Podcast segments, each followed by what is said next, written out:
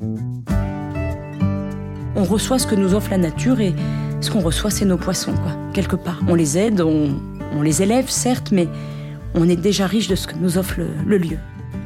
Le territoire m'a apporté, mais je pense aussi qu'avec la ferme, on apporte au territoire, notamment pour l'entretien de tout ce qui est les prairies, euh, l'entretien euh, aussi des bois. On a un peu de bois autour de la ferme.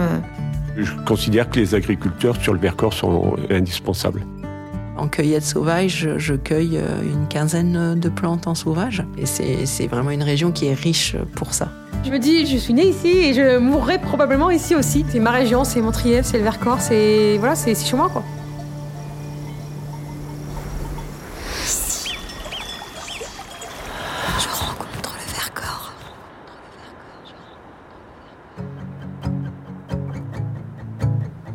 Chaque mois, partons à la rencontre de ces femmes et de ces hommes engagés et passionnés qui vivent du fruit de leur exploitation agricole dans le Vercors. Éleveurs, piscicultrices ou bergères, ils ont choisi le Vercors pour s'implanter.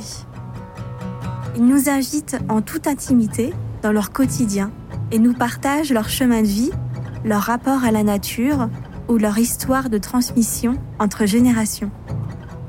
Ici, je rencontre le Vercors est un podcast du Parc naturel régional du Vercors et d'Inspiration Vercors. Retrouvez les épisodes sur toutes les plateformes d'écoute et sur parcduvercors.fr et inspiration-vercors.com.